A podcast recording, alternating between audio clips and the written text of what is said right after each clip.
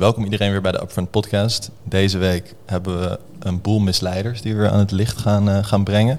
We hebben een 1% gezonder volgens mij. En we hebben een aantal vragen voor onze voedingsexpert Jelle, die hier aan tafel zit. Ik denk dat we gelijk induiken, maar eerst wil ik even zeggen, mocht je feedback hebben voor ons, hè, het is inmiddels Upfront. Ik bedoel immers natuurlijk. Uh, laat ons vooral weten. We willen elke week ook 1% beter worden met deze podcast. Sorry, ik zie door dat licht allemaal zweetdruppels op je voorhoofd Weet je hoe warm het is? We hebben net bekeken, 24 graden staan wij hier een podcast op te nemen. De zon op mijn rug. het is gewoon cooler om deze hele opzet buiten neer te zetten dan dat we hier zo... Ja, maar dit is wel hoe het hoort. Nu kunnen we onder extreme omstandigheden podcast. Het wordt alleen maar makkelijker vanaf hier. Ik zei net nog tegen jou, moet dat gordijn niet dicht. Maar blijkbaar is het de lichtval belangrijker dan jouw uh, fysieke Als Mark ondertussen een beroerte krijgt. Mag ik mijn intro afmaken? Oh, sorry. Ja, um, en, en daarbij komt natuurlijk ook dat deze podcast mede mogelijk is gemaakt door ons eigen bedrijf, Upfront. We zijn een onafhankelijke podcast, dus ja, mocht je ons willen supporten, dan kan je dat het beste doen door onze producten te bekijken op upfront.nl. Ik denk dat we gelijk even in. We jump right into it. Um, Harro, we beginnen denk ik bij, jou, bij jouw bench, bij jouw bankdruk oh, van wat, deze week. Wordt dit nu een terugkerende rubriek? Ja, zeker. Ja. Vorige week heb je ons helemaal warm gemaakt voor je, voor je bench van 100 kilo. en uh, jij was gisteren gaan benchen en je zei dat je iets nieuws neer had gezet. Dus ik ben nu eigenlijk wel benieuwd waar je op bent geëindigd. Nou, allereerst, deze, mijn, mijn lage benchpress heeft blijkbaar veel losgemaakt bij, uh, bij veel mensen. Want ik kreeg ook allemaal appjes van... Uh, yo, ik dacht dat je wel meer bank drukte. 70 kilo is ook echt weinig. 70 keer 8, maar ik ben nog in de okay, opbouwfase. Okay, okay, maar er zat geen steun bij van... Hé hey, gast, ik heb hetzelfde... nee, nee, ik kreeg zelf... We kregen allemaal, allemaal bench... Allemaal bankdruk tips in de DM's. Gewoon, yo man, ik hoorde jullie podcast. Uh, ik heb hier nog wat tips. Was oprecht best wel nice, eerlijk gezegd. Ja, Zaten er nog tips bij waarvan je dacht van, hey... Uh, nee, niet echt. Ik heb wel een paar bankdruktips. Ja? Ja, allereerst moet je je armen best wel dicht bij je lichaam houden. En mm. niet gaan flaren, want dan ja, raak je ja, sneller geblesseerd. En daarbij heb ik ook echt dat ik gewoon... Ik moet, de, ik moet de stang zeg maar, best wel laag zeg maar, onder mijn chest brengen. En niet echt op mijn borst. Mm. Um, en daar, daar kan ik ook gewoon een betere soort van push uitgeven uit die, uit die hoek sowieso die, uh, die je armen dichter bij je lichaam, dat helpt wel veel. Want ik kreeg eerst ook vaak last van mijn schouders. En nu heb ik dat, voel ik dat helemaal niet. Echt niet? Ja, daardoor. Hm. Oké. Maar uh, nee, uh, ja, ik moet het natuurlijk wel even wat achtergrondinformatie geven. Ik ben niet aan het één herhaling maximaliseren. Okay. One, one Max. mogen geen Engels meer praten. Oké, oké, okay, daar gaan we even niet op letten. Maar... Nee, maar uh, ik, ik heb uh, ja, gisteren heb ik inderdaad gebankdrukt. En ik heb 75, zes keer omhoog gedrukt. Dus okay. ja, ik weet niet, het wel goede progressie. Vijf kilo erbij ten opzichte van vorige week. Wel twee herhalingen verloren. Mm -hmm. Maar ik denk volgende week dinsdag gaan we even de 80 proberen. Kijken ja? wat daaruit komt. Zijn er, zijn er een soort van ja, een soort van berekeningetjes die je kan doen. Van oké, okay, als je zo, zoveel keer ja. 8 haalt, dat betekent dat je zes keer dit haalt. Ja, er staat nu, ik gebruik de app uh, Strong. Dit is uh, niet gesponsord of zo. En daar die berekent automatisch je one, je one rep max. Okay. En dat zou in mijn geval nu 85 keer 1 zijn. Hmm. Het zou wel grappig zijn om dat een keer te proberen, maar ik ben een beetje huiverig. Want voor ik het weet schiet mijn schouder uit de kom en ja. dan is het einde verhaal.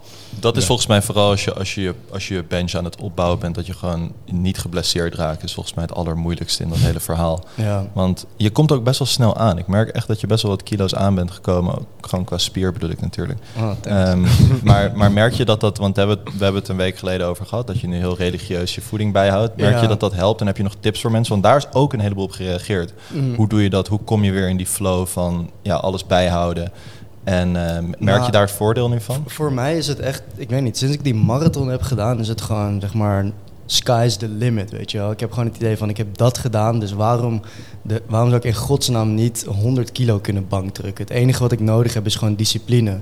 En die marathon heeft me echt hele goede discipline geleerd. Mhm. Um, dus ik ben super gedisciplineerd, ik hou nog steeds elke dag mijn voeding bij. Ik hit netjes uh, zeg maar mijn caloriedoel en mijn macronutriëntendoel elke dag. En ik zit ook echt ja, gewoon in de avond, kijk ik van, joh, wat heb ik nog nodig? En basis daarvan eet ik mijn laatste ja, snack voordat ik ga slapen. Ik doe het heel religieus en ik kom zeg maar netjes volgens mijn verwachting kom ik aan. Hmm. Zoveel als dat ik aan moet komen. En soms als ik merk, als het even te snel gaat, dan ga ik ook iets omlaag in calorieën. Want ik wil niet, anders ga je allemaal zeg maar allemaal extra vet aankomen. Ja. Uh, want er is maar zoveel wat je boven je onderhoud hoeft te eten, wat zeg maar bevorderend is voor spiergroei. En alles wat je daarboven eet, ja, is echt een marginaal verschil. En kom je vooral in vet aan. Ja, ja en dan ga je misschien al snel richting. Dan word je misschien al snel gewoon echt ongezond. Klopt. En ik, ik heb ook wel echt, uh, echt gedirty bulked. En ja, dan, uh, dan gaat het echt hard. En dan word, dan word je ook gewoon zeg maar echt best wel, best wel vatsig. Ja, dan ga je de nadelen, dan ga je de nadelige effecten ervaren waarschijnlijk ook van, van overgewicht, ja, van en, veel vet. En wat, wat wel iets is, wat, wat ik heel grappig vind om te ervaren, is dat ik merk, en ik weet niet of het met die bulk te maken heeft met progressie in de gym, maar ik ben de laatste tijd zo ontzettend energiek. Hmm. Gewoon echt dat ik mezelf bijna niet herken. Dat ik gewoon echt zit van, wow, wat is dit, weet je wel? Ja, kunnen we daar heel veel op inhaken? Want we Mhm. kregen een aantal vragen over, ook naar aanleiding van de podcast van vorige week, over motivatie en consistentie. Mhm. En ik merk dat jullie allebei eigenlijk heel erg vroeg opstaan en ook eigenlijk gewoon heel religieus trainen. Ehm, hoe, ja, hoe, hoe, hoe zorgen jullie ervoor dat jullie gemotiveerd blijven en die, die consistentie aan kunnen blijven halen? We hebben het hier natuurlijk al een paar keer over gehad. Maar zijn er een soort van alledaagse tips die we mee kunnen geven, die mensen in hun eigen leven kunnen implementeren? Ehm, voor mij is denk ik het belangrijkste om dingen te doen die ik gewoon leuk vind. Zoals ik, ik fiets graag en, en dat doe ik graag met andere mensen. Ehm, dat maakt het een stuk makkelijker ook om ervoor te gaan. En zeker als je met andere mensen, ja, krijg je ook een soort van dat je een afspraak hebt met iemand. Hmm. Dat was natuurlijk ook het makkelijke tijdens corona, dat je een afspraak moest maken in de gym. Weet je wel, dan stond er opeens een tijd vast en dat je, je, kon, je kon er niet echt omheen. Dat vond ik toen ook chill aan, de- aan de gym. Dat je eigenlijk al een afspraak hebt gemaakt en dat het niet alleen maar in je hoofd zit. Zo. Ja. Ja, precies. Ja. Dus, eh, dus afspraken maken en iets doen wat je leuk vindt. Eigenlijk Ja. best wel simpel. Eigenlijk, en, en dat werkt voor mij ook heel erg goed. Bij mij staan ook de sportmomenten gewoon in mijn agenda. Oké, Mm. gewoon in je agenda zetten. Ja. Waar je ook eigenlijk je andere... Ja, want daardoor plan je ook geen andere dingen op die momenten. Hmm. Dat is wel nice. Dat heb ik ja. nog, nooit, eh, nog nooit zo gedaan. Ik heb dat ook nooit gedaan. Dat is wel een goede inderdaad. Dan, heb- dan staat het ook gewoon vast. Harro en ik hadden twee weken geleden over afspraken maken met jezelf. En. Harro vertelde dat Kobe Bryant echt ook contracten voor zichzelf liet opstellen die hij dan zelf tekende.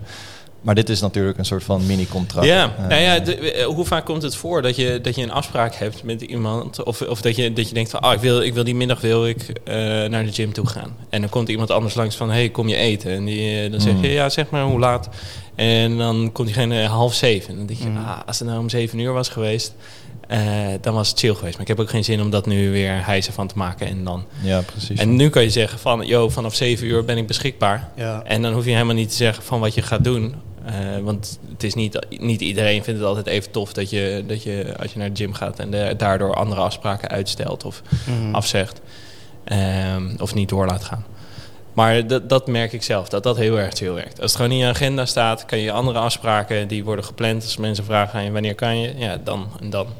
Ja, precies ja. Mhm. Heb jij nog tips, Harro? Nou, ik heb misschien de allersaaiste tip ooit, die iedereen al twintig keer heeft gehoord, maar denk die toch niet heel veel mensen opvolgen. En dat is, ik heb dus heel vaak het doel voor mezelf gezet, ja, groter worden.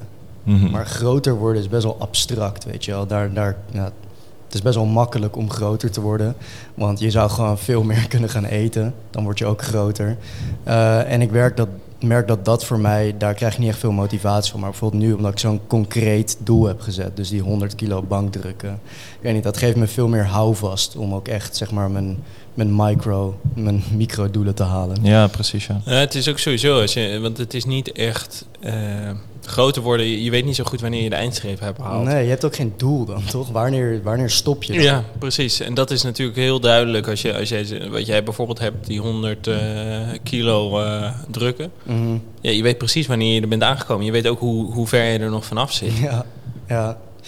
Ehm, nee, maar dat dus. En ja, als we, als we iemand hier aan tafel hebben die zeg maar religieus is met vroeg opstaan en uh, discipline is, dan ben jij het volgens mij. Misschien eh, dat jij Ja. nog wat jams hebt voor onze luisteraars. Ja, ik zit gewoon een beetje te denken, maar ja, ik, ik weet het niet. Ik denk dat het bij mij altijd eh, ga- gaat redelijk vanzelf.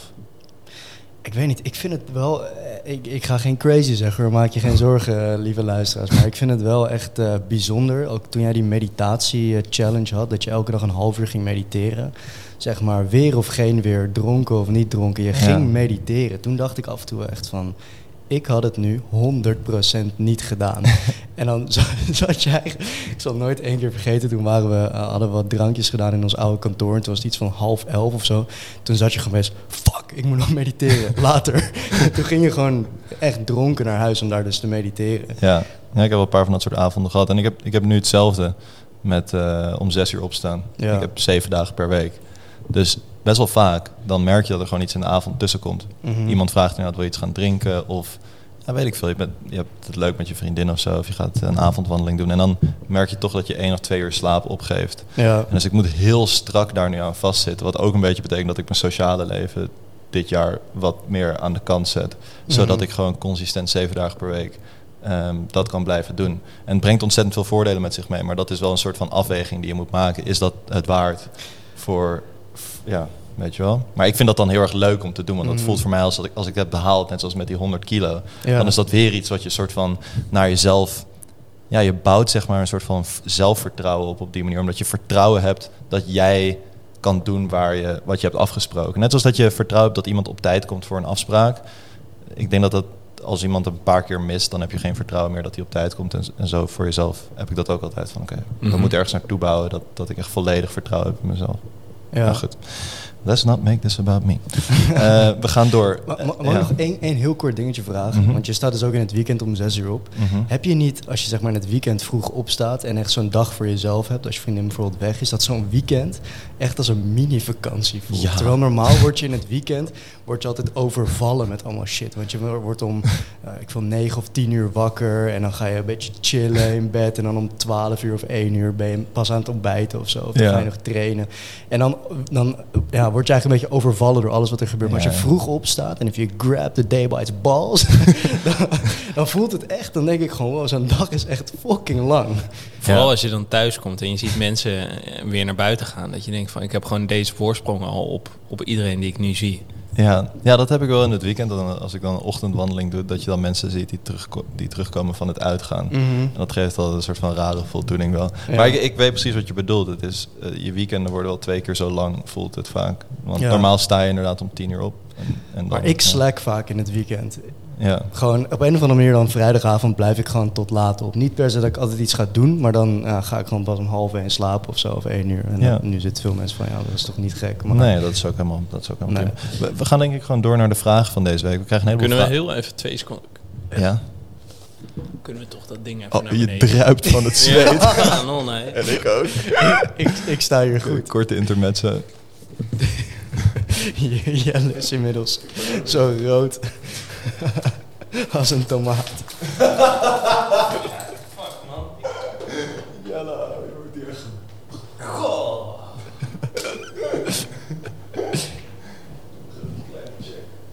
Ja, ga staan. En ik ben daar.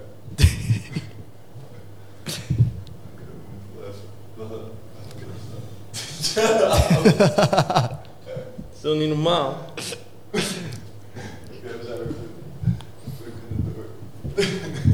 Voelde mezelf, ik dacht, ik, ik luister niet eens meer naar wat jullie zeggen.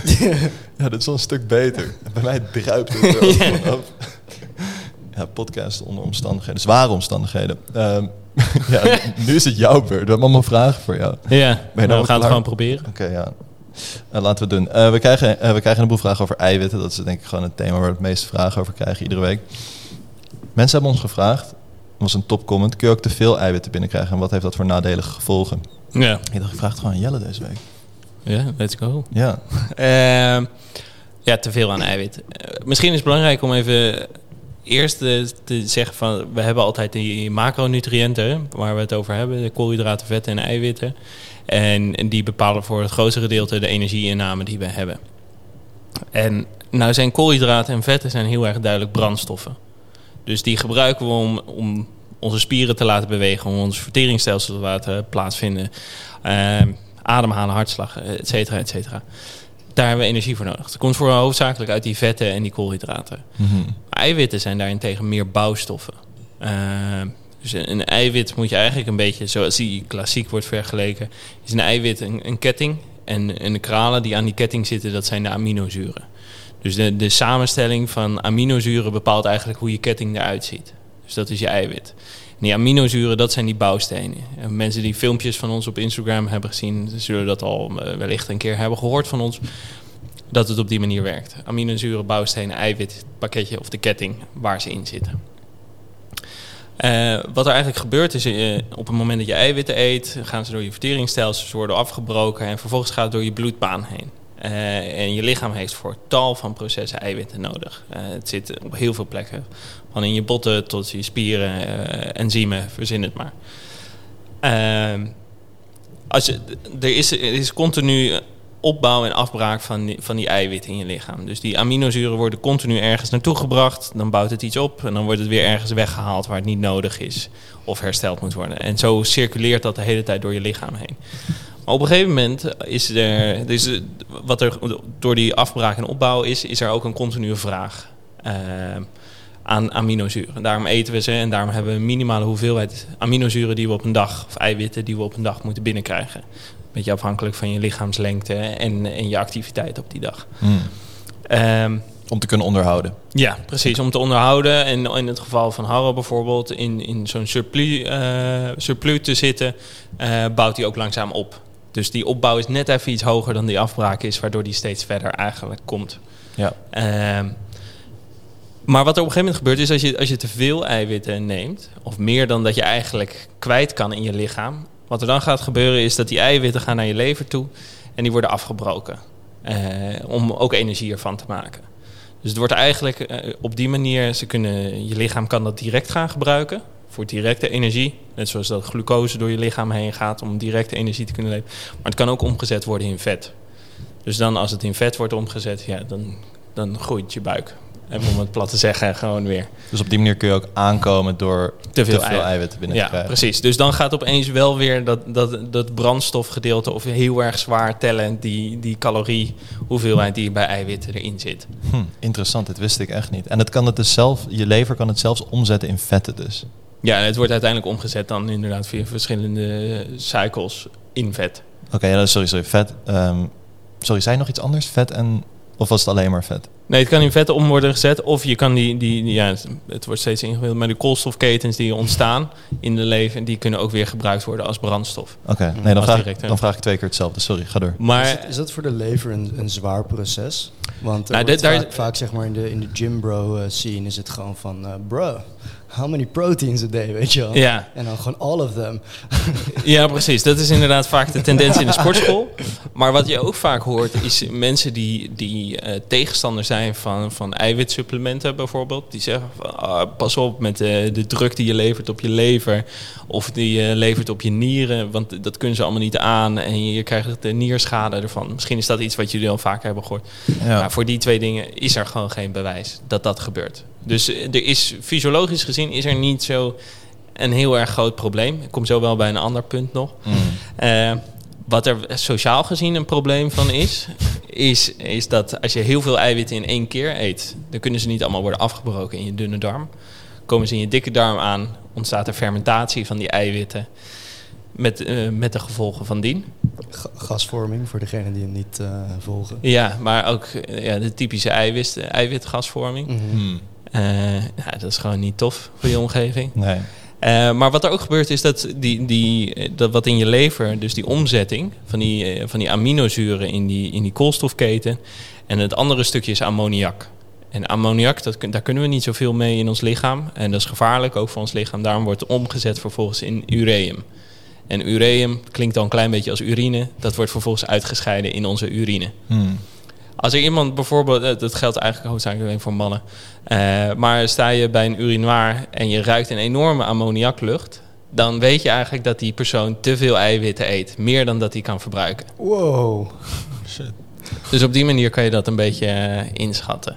Okay. Uh, maar sommige mensen die te veel eiwitten en daardoor te lage koolhydraatstatus hebben, die gaan bijvoorbeeld ook naar ammoniak ruiken uit hun mond en hun zweet. Misschien heb je dat wel eens iemand, uh, dat je iemand vond ruiken naar ammoniak. Of dat je zelf heel intensief aan het sporten was, dat je, dat je zelf naar ammoniak ging ruiken. Dat is ook die verbranding van die eiwitten. Wauw. Okay. Uh, wat een kennis weer. Ja.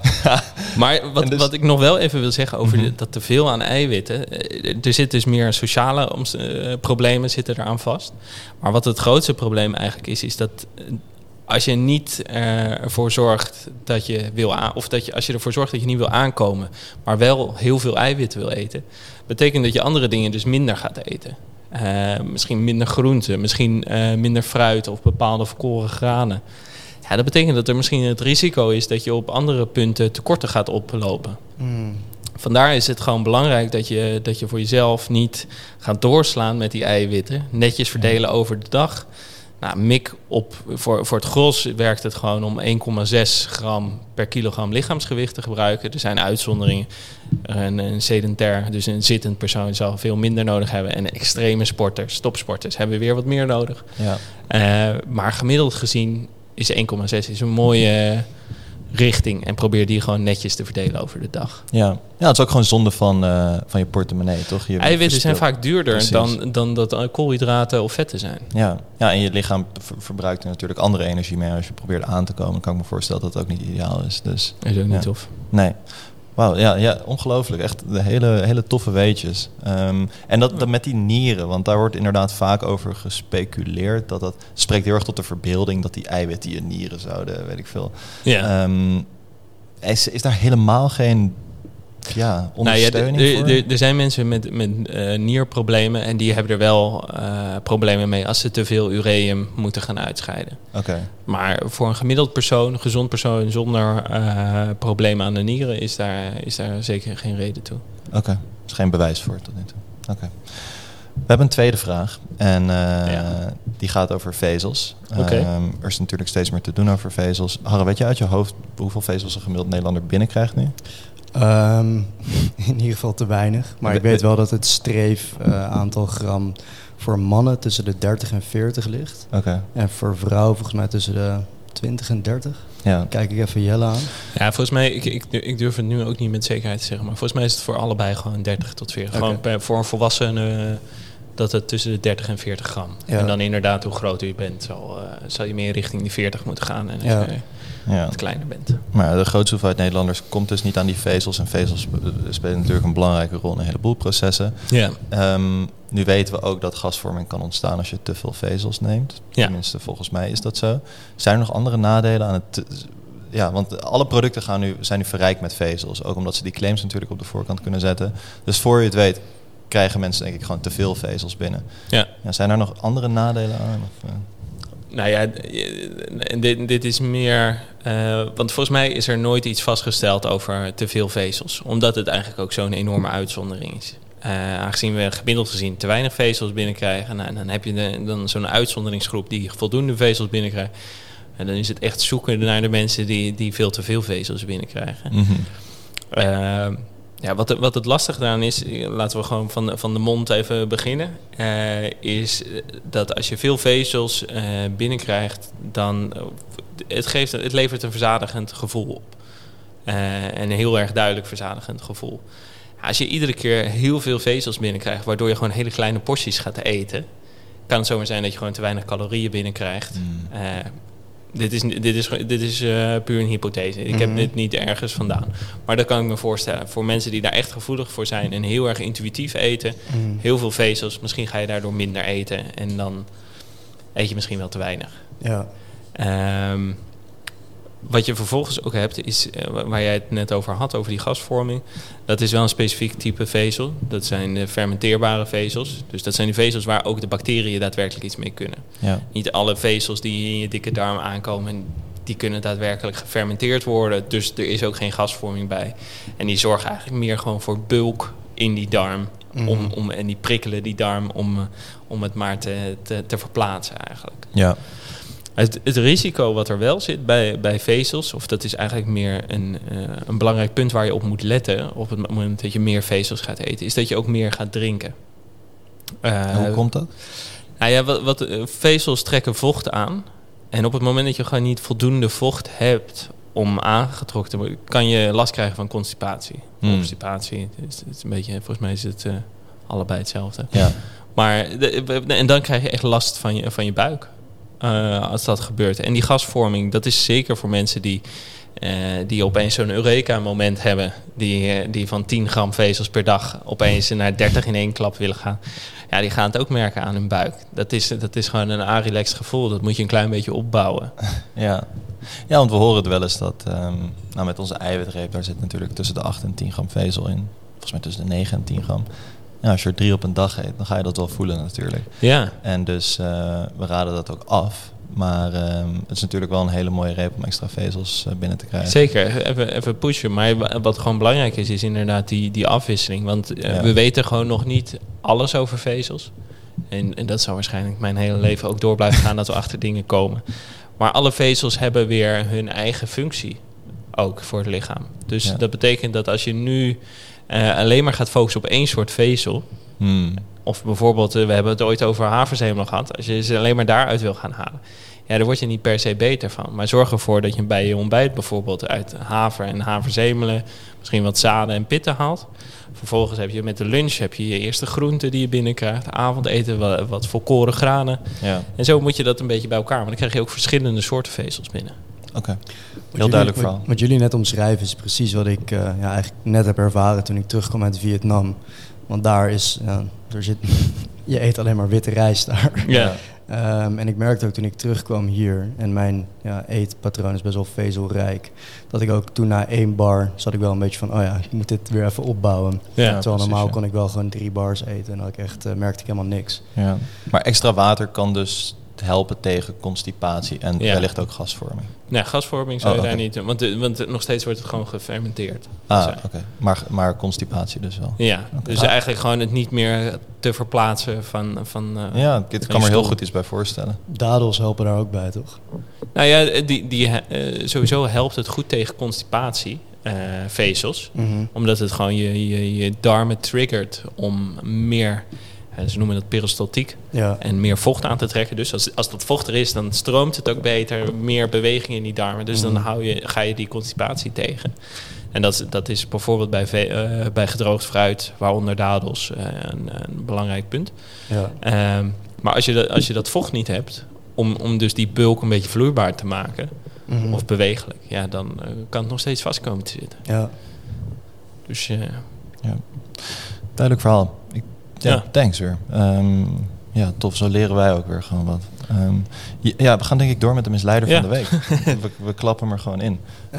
Eh, Harro, wil jij hem wil Nou, jij ik zat wel te denken, steken? als we het net over die vezels hebben. We hebben voor deze podcast gezegd dat we misschien ook af en toe even een productje moeten aanraden aan onze luisteraars. Ja, En eigenlijk het product wat ik heb meegenomen, dat speelt hier precies op in. oké. Dus ik, als ik eh, hem even erbij mag. Ja, Ja, pak, pak hem erbij. Ik ben heel erg benieuwd eigenlijk. Harro heeft producten meegenomen die hij deze week eh, wil gaan laten zien. En eh, misleider van de week? nou of nee, het is, geen, het is misleider van de week. Het is een aanrader van de week. En ik zal hem ook even in de camera shout-out. laten zien. We hebben hier namelijk Special Flakes en we hebben Brand Flakes. zijn beide ja, ontbijtproducten. Die je Mhm. bijvoorbeeld door je kwark of je yoghurt of eventueel melk, vegan melk gooit. En waar de Special Flakes, daar is het hoofdingrediënt, is rijst. En die bevatten dus per 100 gram bevat ze 3,5 gram vezels. De Brand Flakes bestaan voor 61% uit volkoren tarwe. En daar zit 14 gram vezels in per 100 gram. Zo. Ja, Maar ze lijken wel sprekend op elkaar. ze lijken, ja, ze lijken sprekend op elkaar. Ze staan ook ongeveer naast elkaar in het schap. Maar ben je dus op zoek naar ja, goede en clean ontbijtgranen? Check dan even de Brandflex van Albertijn Huismerk. Ze zijn ook super goedkoop.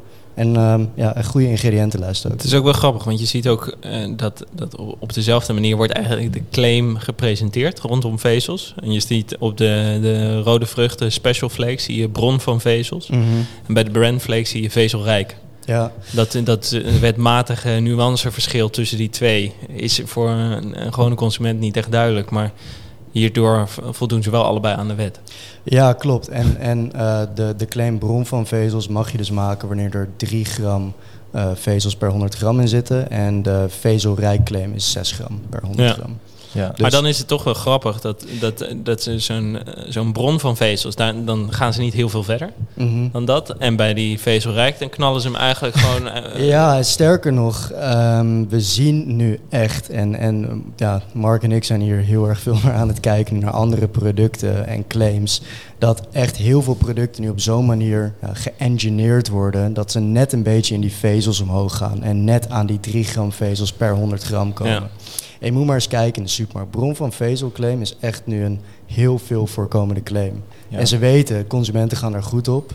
Ja, we, Ja. Zijn, we zijn van de eiwitten, van de eiwittentrend rollen we nu langzaam in de vezeltrend. Ja, En je ziet dat die verpakkingen binnen één kwartaal eigenlijk allemaal zijn veranderd. ja. En, eh, veel producten hebben natuurlijk die, die, die hebben die, rechten op die claim al. Omdat ze Mhm. dus, je moet best wel je best doen volgens mij een product te maken van ja, rijst of zaden of, eh, of granen. En geen 3 gram vezels te hebben per 100 gram. ja. Dus ze knallen hem daar allemaal direct op. We zien Ja. het eigenlijk op, eh, in elke categorie komen ze echt iedere maand eh, komen er meer. Ja, maar dus eh, voor de luisteraars, bron van vezelclaim op het product wil niet meteen betekenen dat het product ook gezond is. Altijd even die ingrediënten checken. Ja, of dus dat de voedingswaarde. Ja, of dus dat het heel hoog is in vezels. Volgens mij sultana is ook 3 gram vezels per 100 gram. Maar voor een koekje wat voornamelijk bestaat uit, ja, uit graan of uit tarwe of uit, Mhm. uit bloem zou je dat ook wel verwachten. Nou, bloem niet. Nou, bloem dus niet, bloem dus niet, maar ja. Volkoren tarwe, die moet je hebben.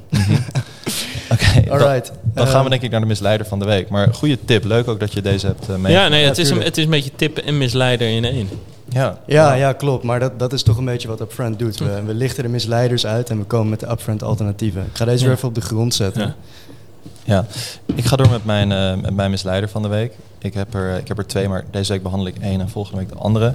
Ik heb hier Oatly. En ehm, iemand wees mij erop dat Oatly eigenlijk heel erg hoog is in koolhydraten. En ik denk dat een heleboel mensen dit gewoon niet weten. En Mhm. daarom wilde ik dit aan het licht brengen. En ik had er van, vanmiddag gewoon een kleine story over gedaan. Een heleboel mensen zeiden van... oh, ik drink elke ochtend een groot glas Oatly. Of eh, mijn kinderen ontbijten elke ochtend met een eh, grote bak eh Oatly met, eh, met havermout erin. En dus, dus per glas van 250 milliliter zit er dus bijna 20 gram koolhydraten in Oatly. Wat ik gewoon best wel, best wel pittig vind. Want ik denk dat een heleboel mensen gewoon... Ja, ze zeggen steeds, dit is geen melk met een soort van knipoog. Waardoor ze het wel vergelijken met melk. Mhm. Maar melk zi- zitten volgens mij bijna geen koolhydraten. En hier zit dus 20 gram koolhydraten per 100 gram. Ja, in ieder geval, volgens mij zit in melk een paar gram per 100 milliliter. Hier zit 7 gram per 100 milliliter. Ehm, ik zou het nu even moeten opzoeken. Volgens maar- mij is melk redelijk vergelijkbaar. Eh, Ja. Er zit, veel, eh, ja, zit ook veel, eh, veel monosaccharide en disaccharide in. Ja. Ehm, maar volgens mij is er met, met, met Oatly is er juist ook iets anders aan de hand, toch? Is dat ze zeg maar die, die haver, waar, die 10% haver, Ja. super, super fijn gemalen. Ja, precies. Want dat is nog iets. We gaan zo even in op dat enzymatische proces waarmee dat Mhm. helemaal wordt, wordt, wordt ja, verpulverd eigenlijk. Ehm, maar oké, ik zal even een overlay toevoegen van hoeveel, eh, hoeveel gram koolhydraten er nou in, in normale koemelk zitten. Ehm, maar je krijgt dus ook ongeveer 10 gram suiker binnen extra als je dus een glas Oatly drinkt. Mhm. Want er Ehm, zitten ook suikers in. Ja, er zit dus 4 gram suiker in per 100 milliliter. Ja, en, eh, ja, dat zit in vitamin water, zit dat bijvoorbeeld ook. Dus dat, dus dat zijn toch al best wel grote hoeveelheden. Vooral omdat je dus gewoon, ja, het gaat om volume en je drinkt het en dat gaat toch best wel snel. Dus allereerst schrok ik daar een beetje van. En ik ja, was dus- laten we eh, even voor, voor een luisteraar. Een, eh, een glas is ongeveer 250 milliliter. ja, Groot glas 300, misschien 350. ja, precies. Dus dat, die 250 lijkt me ook een beetje het minimum van een, eh, van een glas, eh, glas melk. Ehm, maar wat ze dus ook doen is dat ehm, ja, ze voegen dus 10 gram haver toe per 100 milliliter. In ieder geval, dat Mhm. staat in de ingrediëntenlijst. Maar dat wordt via een enzymatisch proces wordt dat helemaal, ja, eigenlijk ehm, wordt dat soort van verwerkt ehm, tot een suiker dat heet maltose. En maltose heeft dus een hele hoge glycemische index, glycemische index, eh, die bijna dubbel zo hoog is als die van tafelsuiker. Mhm. En dus ehm, blijkbaar piekt Oatly ook gewoon heel erg je bloedsuikerspiegel vergeleken met ja, andere melk of vergelijkbare hoeveelheden koolhydraten of suiker. Ehm, en dus dat, ik dacht gewoon, dat vond ik interessant, dus dat wilde ik Ja. delen.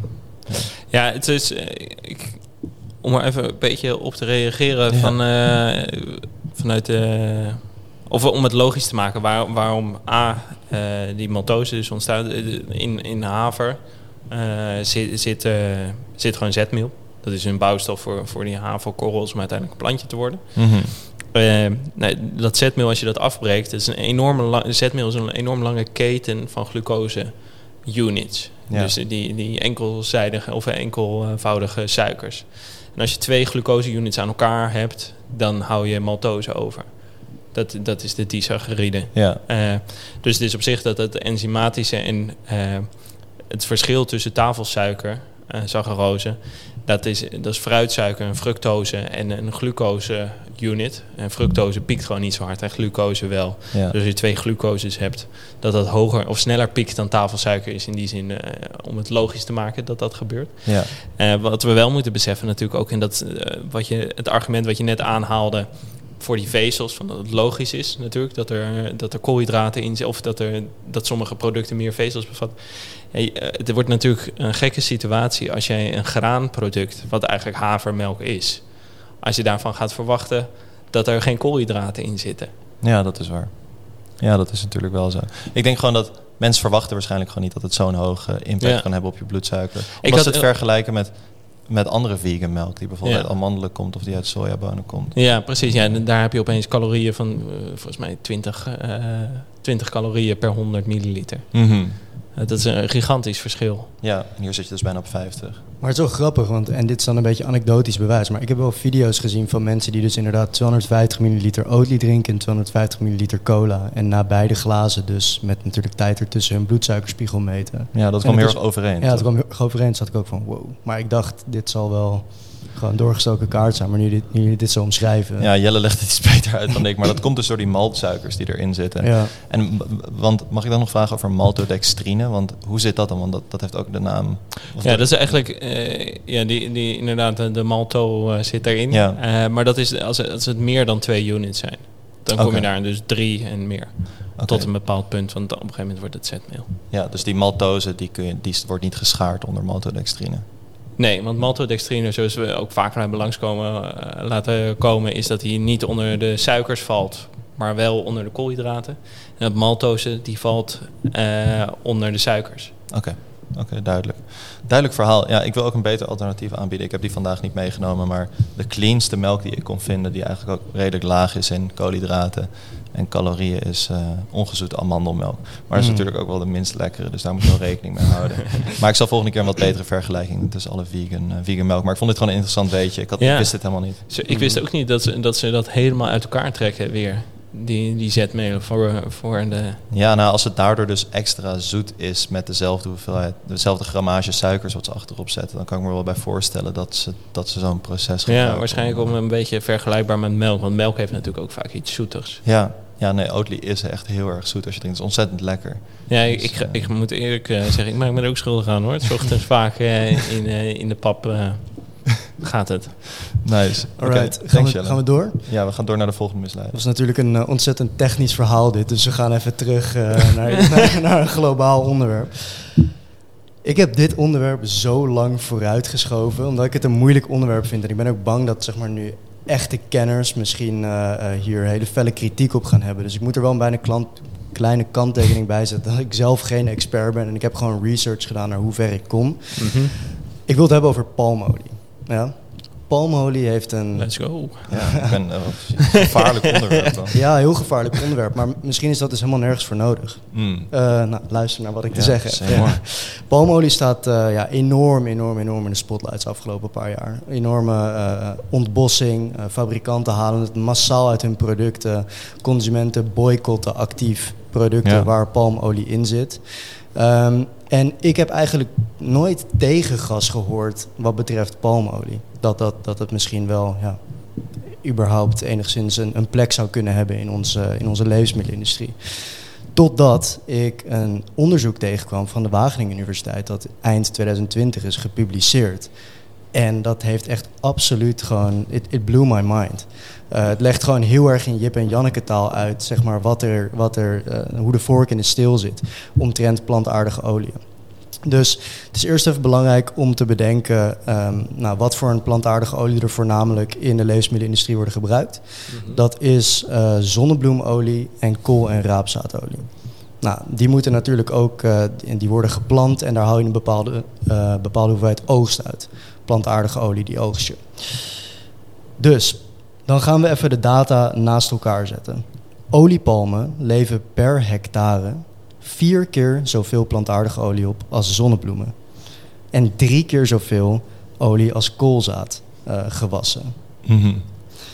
Nou, wat dus betekent, als je het even heel simpel naast elkaar zet, dat oliepalmen gewoon veel, een, een veel hoger rendement hebben voor de grond waar ze op staan. Ja. Dus ze kunnen eigenlijk meer olie produceren Ja.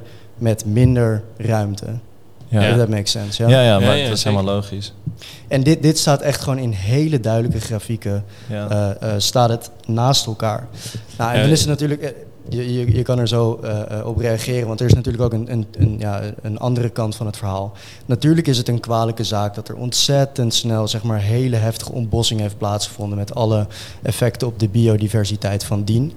Maar ik vind het kwalijk dat de levensmiddelenindustrie direct gewoon gehoor geeft aan wat de consument als het ware op dat moment wil. Terwijl zij donders goed weten dat dit een heel eh, rendabel gewas is. Ja. Dat er zeker potentie bij dit gewas is. Dus dat er niet wordt gekeken naar alternatieven zoals bijvoorbeeld vertical farming. Of eh, eh, misschien andere plekken dan het tropisch regenwoud waar je deze oliepalmen kan ja, groeien. ja, tuurlijk. Ehm, Want ik kan me voorstellen dat er een heleboel ruimte is om oliepalmen te, te, eh, te planten. Maar dat de, de gebieden waar ze nu gewoon ja, kunnen groeien. Mhm. ehm, Nou, het ja, want waar, waar gebeurt die ontbossing dan is vooral? in Azië, Maleisië en Indonesië. En er is toen in een heel rap tempo is er heel veel ontbost. Maar er is, en dat zien we allemaal niet, er is heel veel regulatie bij komen kijken. Ja, sindsdien Ehm, bedoel je. Ja, ja, Ja, ja. absoluut. En er wordt nu eh, al 20% van de palmolie was in 2020 wordt zeg maar op een sustainable, sustainable manier wordt gewonnen. Mhm. Ehm, maar natuurlijk gaat er veel minder innovatie op dit gebied plaatsvinden als de hele industrie zit van palmolie. Nee, Ja. dat, dat wil ik niet in mijn product hebben. Ja. En Wageningen Universiteit doet er dan supergoed onderzoek naar. Maar ja, Wageningen Universiteit heeft geen marketingmachine. Zeg maar, hoe gaan mensen dit, onderwer- dit onderzoek lezen? Ja, een En beetje je- het kwaad is al geschied. ja, en mensen doen, zeg maar, lezen artikelen met confirmation bias. Dus ze lezen alleen maar, of ze zien alleen maar wat ze al, wat ze eigenlijk willen zien en wat ze al geloven. Ja, ja zeker. Ja, en dan komen er verschillende merken ook langs die nog reclame ermee maken dat ze eindelijk palmolievrij Ja. zijn. En daar, Precies, daar ja. kom ik zo op. Maar ja, misschien dat we eerst gewoon het even hierover kunnen hebben. Ja, over, over dit soort trends. Nou, ja, is het een trend? Ja, laten we, even, laten we specifiek ingaan op palmolie, denk ik. Want, ehm, want ook als je kijkt bijvoorbeeld naar zonnebloemolie, dan heeft er waarschijnlijk ook ooit ontbossing eh plaatsgevonden om plaats te maken voor die zonnebloemen. Tuurlijk. Maar op een gegeven moment dan is zeg maar de, de vraag vanuit de wereld, daar is genoeg ruimte voor om al die Ja. zonnebloemen voor te planten. En dus je kan je voorstellen dat als ineens een ja, nieuw ingrediënt zoals palmolie, wat misschien relatief nieuw is vergeleken met zonnebloemolie, Ehm, als dat op de markt komt, dat er gewoon nog geen ruimte voor is. En dat klinkt heel erg cru. Maar dan is het ook wel logisch dat daar dan ruimte voor moet worden gemaakt. Mhm. En ik zeg niet dat, dat, dat, dat- daarmee wil ik niet eh, ontbossing goed praten. Maar dat is wel een logische verklaring van waarom er nu ontbost wordt. Ja, Ehm, en dat betekent natuurlijk niet dat we op een gegeven moment in een, in een stadium komen waar er genoeg ruimte is om de vraag te voorzien. En dat er niet meer ontbost hoeft te worden. Mhm. En misschien dat we daar nu sneller komen omdat zoveel producenten afstappen van het gebruik van palmolie. Maar ik vind het heel erg kwalijk, omdat je, je hoort nooit de andere kant van het verhaal meer. En Mhm. ik denk dat iedereen die hierover begint, dat is gewoon, nou, vooral op LinkedIn ben je gewoon direct afgeschreven. En, eh, Ja, ja, voor dus- alleen al het openen van die discussie. Ja, alleen al het openen, het is een soort van eh, voedingstaboe geworden. En dat is die polarisatie die we steeds meer zien. Ja. Dat het haast een soort van politieke statement is. Nou, ik ben wel benieuwd, eh, want ik, een duidelijk argument, zeker met zulke soort data, van eh, hoe zit het met de yield eigenlijk van, eh, van een stuk grond, wat betreft de olie. Maar ik ben wel benieuwd vanuit de community ook van wat voor argumenten zijn er nog meer? Waar denken we, hebben wij nu niet misschien over nagedacht? Nou ja, natuurlijk, wa- wat ik net ook zei, het heeft ook impact op de biodiversiteit in de gebieden die ontbost worden. En dat is vooral wat heel veel indruk maakt op mensen. Die zien dan ergens Ja. langskomen dat de orang-oetang minder leefruimte Ja, heeft. nou ja, dat is allemaal kwalijk. Maar ik ben voornamelijk benieuwd dan ook van... Bijvoorbeeld eh, zijn zonnebloemen, eh, kunnen die wel makkelijker groeien? Ik- Dan is de yield Mm. misschien een vierde. Mhm. Ja, Maar hebben, kunnen zonnebloemen wel op eh, niet voor andere dingen te gebruiken grond groeien? ja, maar dat, dat is dus een beetje het ding.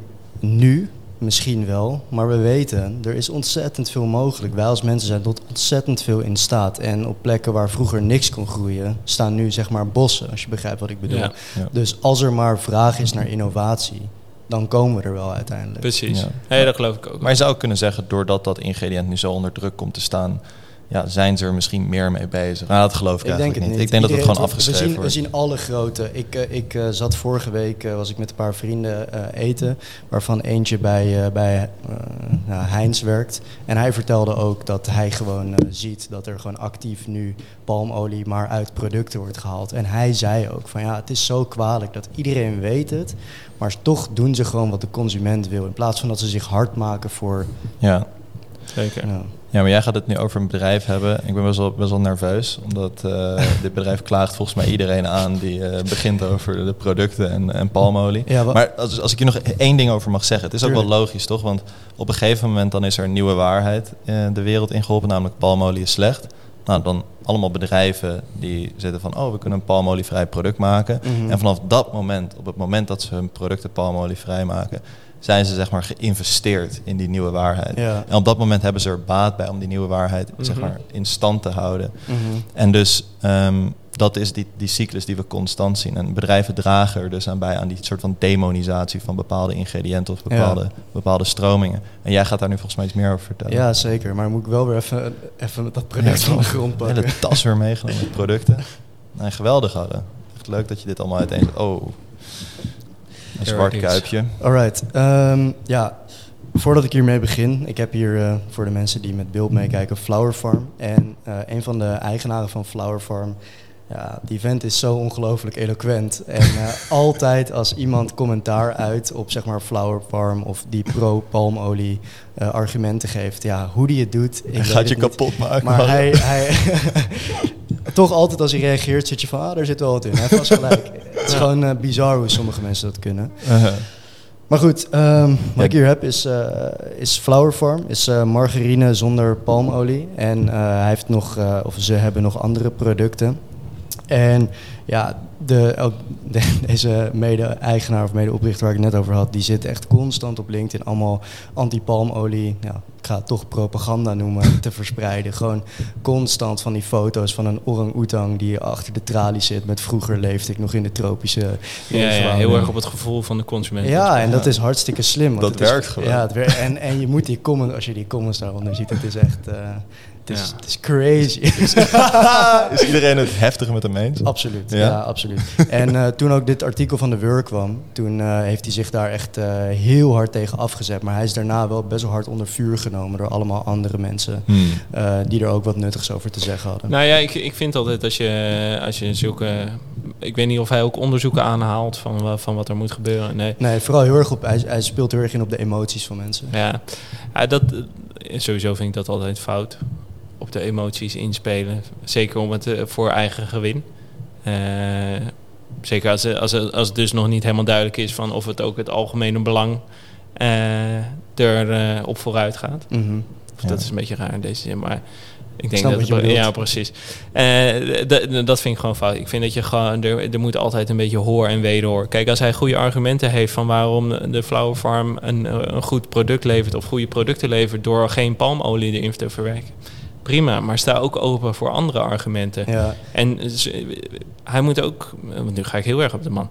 Maar, nee, maar je moet ook beseffen dat, dat, dat als jij een product levert, eh, weet je, perfectie is er bijna niet in deze wereld. Eh, Nee. En we, we proberen allemaal ons steentje bij te dragen als het goed is. En dat dat probeert de Flower Farm als het goed is ook te Ja, doen.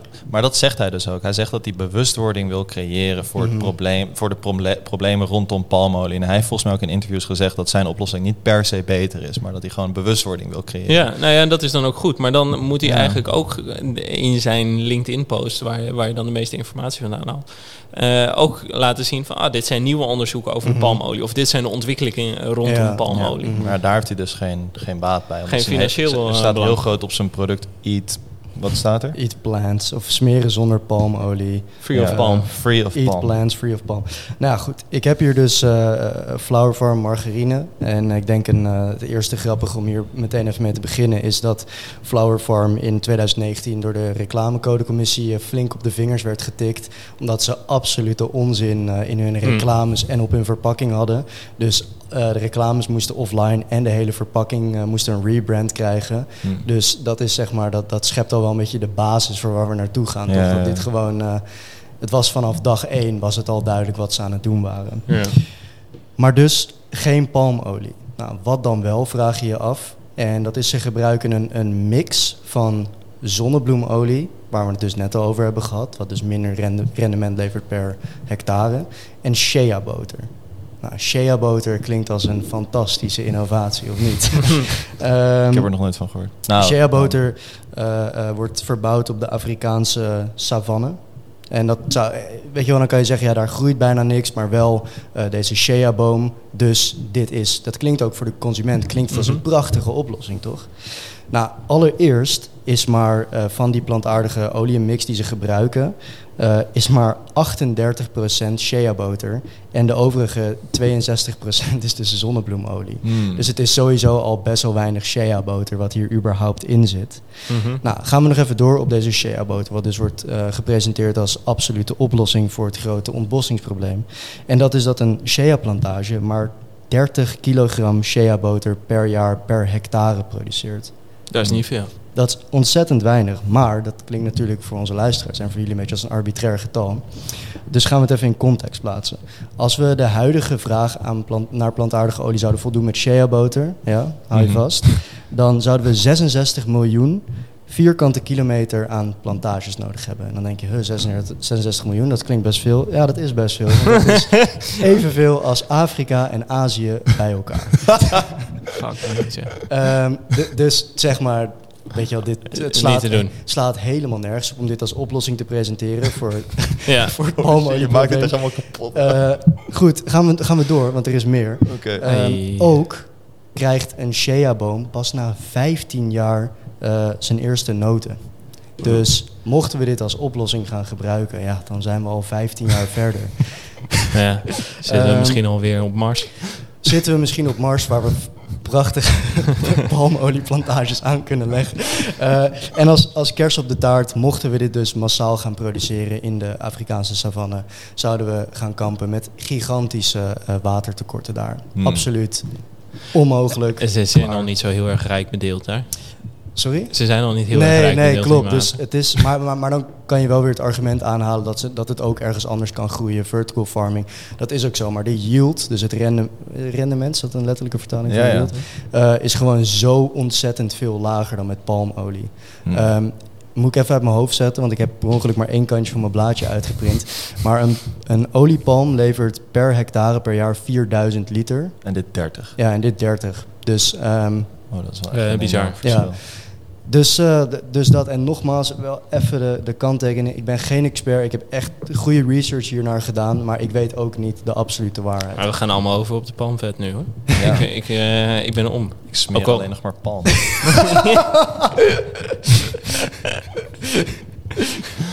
Nou goed, maar mochten jullie eh, als luisteraars helemaal in deze materie zitten, eh, onze DM's zijn open. Ik ben oprecht ontzettend benieuwd eh, of ik iets heb gemist of, eh, Ja, of ja. iets in die richting. La- Ik ben vooral ook eigenlijk nu inmiddels benieuwd naar van hoe verhoudt het zich gewoon tot boter. Mm. Ja, dat ook. Hoeveel liter, en wat- als jij zegt van watertekort en zo, en hoeveel hectare hebben we nodig om aan, aan die hoeveelheid vet van boter te... Ja, Ja. Ja maar dit is, dus, dit is dus gewoon echt het voorbeeld van eh, ehm, een soort van probleem oplossen, wat veel mensen als een probleem zien en daar ontzettend veel geld mee verdienen. Een En term- eigenlijk een, een oplossing introduceren die nog een veel groter probleem zou introduceren. Ja, maar je introduceert dus een nieuw, best wel abstract ingrediënt, shea boter uit de Afrikaanse savanne. En ik zit dan meteen van, wow, hoezo heb ik daar niet aan gedacht, Ja. weet je wel? Ja. Shea boter, fuck me. Ja. Maar ze, ze creëren twee problemen, toch? Ten eerste wordt dus ja, palmolie deels zeg maar, onterecht onderuit gehaald. Want palmolie Mhm. heeft natuurlijk eigenschappen die ja, heel erg... Hij heeft gewoon veel nuance nodig. ja, het heeft veel nuance. Ja, nodig. maar en, en daarbij prijzen ze een ander ingrediënt aan, maar daar lopen ze heel erg mee te koop met die shea boter. Mhm. Wat dus ook helemaal geen duurzame oplossing Ja, is. en dan Ja. zou je eigenlijk gewoon exact diezelfde argumenten die je tegen palmolie hebt, zou je dan tegenover die shea boter moeten leggen. En wat, wat zijn dan Ja, de maar- resultaten daarvan? Maar ja, dus wat Harro zegt, ehm, ik begrijp dat argument ook wel, maar als je ontbossing, dat spreekt toch heel, ja, dat spreekt gewoon Bij die vooral in deze tijd, precies die orang-oetang, die afgebrande bos, dat spreekt zorg tot de verbeelding, misschien meer tot de verbeelding dan heel Afrika die vol moet staan met shea-bomen. Ja. Dus, dus dat, die afweging wordt emotioneel gemaakt door de klant. En, en blijkbaar werkt deze, want ik zie het ook, ik zie het heel veel gekocht worden. Maar het is ook Ik logisch. heb het zelfs dat- eh, zelf in de, Ja? elkaar staan. Ja, O- Oatly en Flower Farm. Confession Day. Maar ik zie dit overal, eh, ik zie dit overal staan. Ik, ben ook, ik, ik begrijp het ontzettend goed dat alle retailers, dus alle supermarkten in dit geval hier ontzettend happig op zijn. Want Ja. dit klinkt als gewoon echt een perfect product, toch? Lost het palmolieprobleem op, ja. ziet er anders uit. We kunnen een beetje onze zonde die we hebben begaan een beetje wegspoelen. Ja. Het is gewoon een soort van de aflaat in de supermarkt. Precies, ja. Nee, dat, dat heb ik niet gezegd. Eh, ik denk dat we hem hier ook eh, gaan beëindigen. Of wil jij nog hier iets aan toevoegen? Nou, ik, wat ik eraan wil toevoegen is dat ik het moeilijk vind. Want wij op kantoor hebben zeg maar zoveel misstanden en misinformatie die we tegenkomen. Maar je moet ook een beetje je battles kiezen. Hmm. Ehm, weet je wel, dus als wij ons dan nu op social heel hard zeg maar pro-palmolie gaan profileren of zo. En dan Dat ook overleven we gewoon. bijvoorbeeld ook heel hard pro-soja, ik zeg maar wat. Mhm. Weet je wel, dan is het gewoon klaar. Want je kan zo hard schreeuwen, maar als twee, op een gegeven moment als die, als die shift gewoon als 51% je, je kut vindt of zo. Ja, Dan, dan kan je roepen wat je wil en zoveel waarheid spuwen als je wil. Maar het heeft geen zin meer, want de meute is al tegen je. Ja, Ja. precies. Ja. En, en dat is dus dat is een heel goed punt wat je nu aanhaalt. Want er zijn inderdaad allemaal groepen binnen de samenleving die hun soort van geloofsovertuiging hebben als het aankomt op voeding. Mhm. Dat komt ook steeds meer overeen met een politieke overtuiging. Vrijheid is vlees tegenwoordig. Ja, Ehm, en dus als je, als je al. En een, heleboel van die groepen schilderen ingrediënten af als slecht. En als je dan in, tegen al die groepen zeg maar nuances gaat inbrengen, dan op een gegeven moment, wat jij zegt, dan slaat het om. ja, En dan, eh, ja, dan, dan heb je te veel mensen tegen je op een gegeven moment. Dus we Mhm. moeten inderdaad voorzichtig zijn. Want we kunnen het ook, wat jij zei, voor Keltisch zout, voor sucralose, voor grasgevoerd vlees. We hebben natuurlijk een heleboel ehm, zeg maar, ja, battles die we kunnen kiezen. ja. En ik denk dat we, dat we daar wel een beetje mee moeten oppassen. Want we hoeven ook niet alles op te lossen misschien. Nee, klopt. Maar het is gewoon meer dat, dat, dat wij dus af en toe echt gewoon hier, hier eh, een beetje afweging maken. Van ja, laten we dit nu maar gewoon even op de, op de plank eh Ja, want dat- Ja. schuiven. Voor je Oh dat ja, dat zegt. is ook zo. Ja, maar veel waait ook wel weer gewoon over, toch? Je Ja. ziet gewoon dat sommige trends maar een kwartaal duren en dan is, het weer, eh, is er weer een nieuwe trend. Maar moet je je voorstellen, ik ben dus oprecht, zeg maar, meen ik oprecht, gewoon een klein beetje bang voor eventuele backlash die hierover, die hierover komt. Nou ja, maar ik denk, ik denk dat het allerbelangrijkste is, is eh, om, om dat eigenlijk voor, voor mensen die hier nu naar luisteren om te voorkomen, is dat we, we kiezen hier geen partij. We, Mhm. we laten alleen eh, zien van dat er ook verbazing is van ons, eh, onze kant. Zoals, eigenlijk heb je nu die, die punten die worden aangedragen waarom palmolie verkeerd zit. Heb je eigenlijk ook toegepast op dat shea-boter? Of je Mhm. hebt eigenlijk diezelfde vragen gesteld bij dat shea-boter. Ja, En we- ik denk dat gewoon de conclusie voor ons is dat we er nog niet uit zijn. Dat alles zo zijn minpunten heeft. En eigenlijk komt dat gewoon doordat we zoveel eh, bewerkt voedsel eten. Dat er dus ook zoveel producten zijn waar we voor plantaardige vetten vraag hebben. mhm. Ja. En ik denk dat dat het grootste probleem is. Is dat we, daar, dat we die, die continue vraag maar voort blijven zetten naar bewerkt eten. ja, En, en dat we helemaal geen eh, duidelijk standpunt in deze discussie willen innemen, maar wel eh, willen stimuleren dat mensen gewoon van meerdere kanten het verhaal bekijken. ja, En niet alleen maar eh, hun, hun argumentatie laten leiden door de emoties die gevoed worden door zulke soort beelden mhm. van, van een Amazonegebied of, of de, de oerwouden van de orang-oetangs. ja, nee, absoluut. 100%. Ja, goed gezegd, Jelle. Eh, We sluiten hem daar ook mee af. We hebben nog één misleider en 1% gezonder, maar die moeten we allebei bewaren voor volgende week, anders gaan we over het uur Ja. Ehm, hartstikke bedankt voor het luisteren weer. Ehm, ja, mocht je ons willen supporten, dan kan dat via upfront.nl. Je euro gaat direct naar een bedrijf wat de wereld een stukje beter probeert te maken. En de Upfront podcast staat iedere vrijdag stipt om 7 uur 's ochtends online. Tot volgende week.